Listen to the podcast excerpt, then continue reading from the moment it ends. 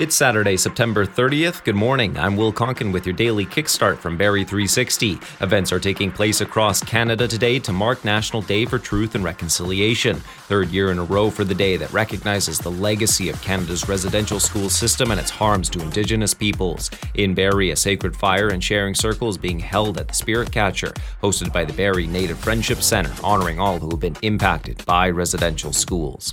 On the subject, new research says colonization is a driving factor factor behind food insecurity of First Nations, Metis, and Inuit kids because it disrupted indigenous sources of healthy food such as traditional hunting, fishing, and gathering. Study says it's reached the point that it's an urgent public health crisis, noting in some cases children aren't able to eat for entire days. Also says intergenerational trauma from residential schools fuels underemployment and poverty that makes it hard to afford nutritious food, combined with rising food prices. Barrie Junior Sharks open the under 22 elite season this week weekend, a much different looking team from last year lost several players over the summer. We brought in uh, 12 or 13 new players, and a number of them uh, maybe had played a handful of games at most in our league. And we've got a great group that just wants to continue to get better. That was Coach Dwayne Eldridge says he's liked what he's seen in exhibition games and tourneys over the past few weeks. The magic number is one for the Blue Jays. That's to clinch a wildcard playoff berth. They moved closer to the playoffs with an 11-4 victory over the Rays.